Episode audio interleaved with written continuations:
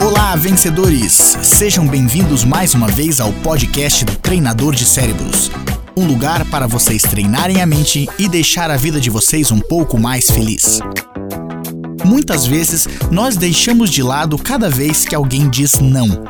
O não, para nós, muitas vezes é algo perigoso, algo que nós não queremos escutar.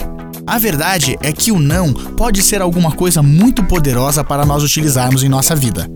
Quando alguém diz não, na verdade ela está se protegendo, deixando que as suas decisões sejam tomadas no futuro.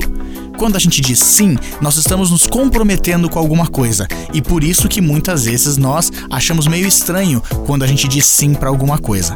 Quando a gente vai conversar com alguém e alguém diz não, isso não significa o fim da conversa, e sim que ela está se protegendo e garantindo que ela não está se comprometendo com nada.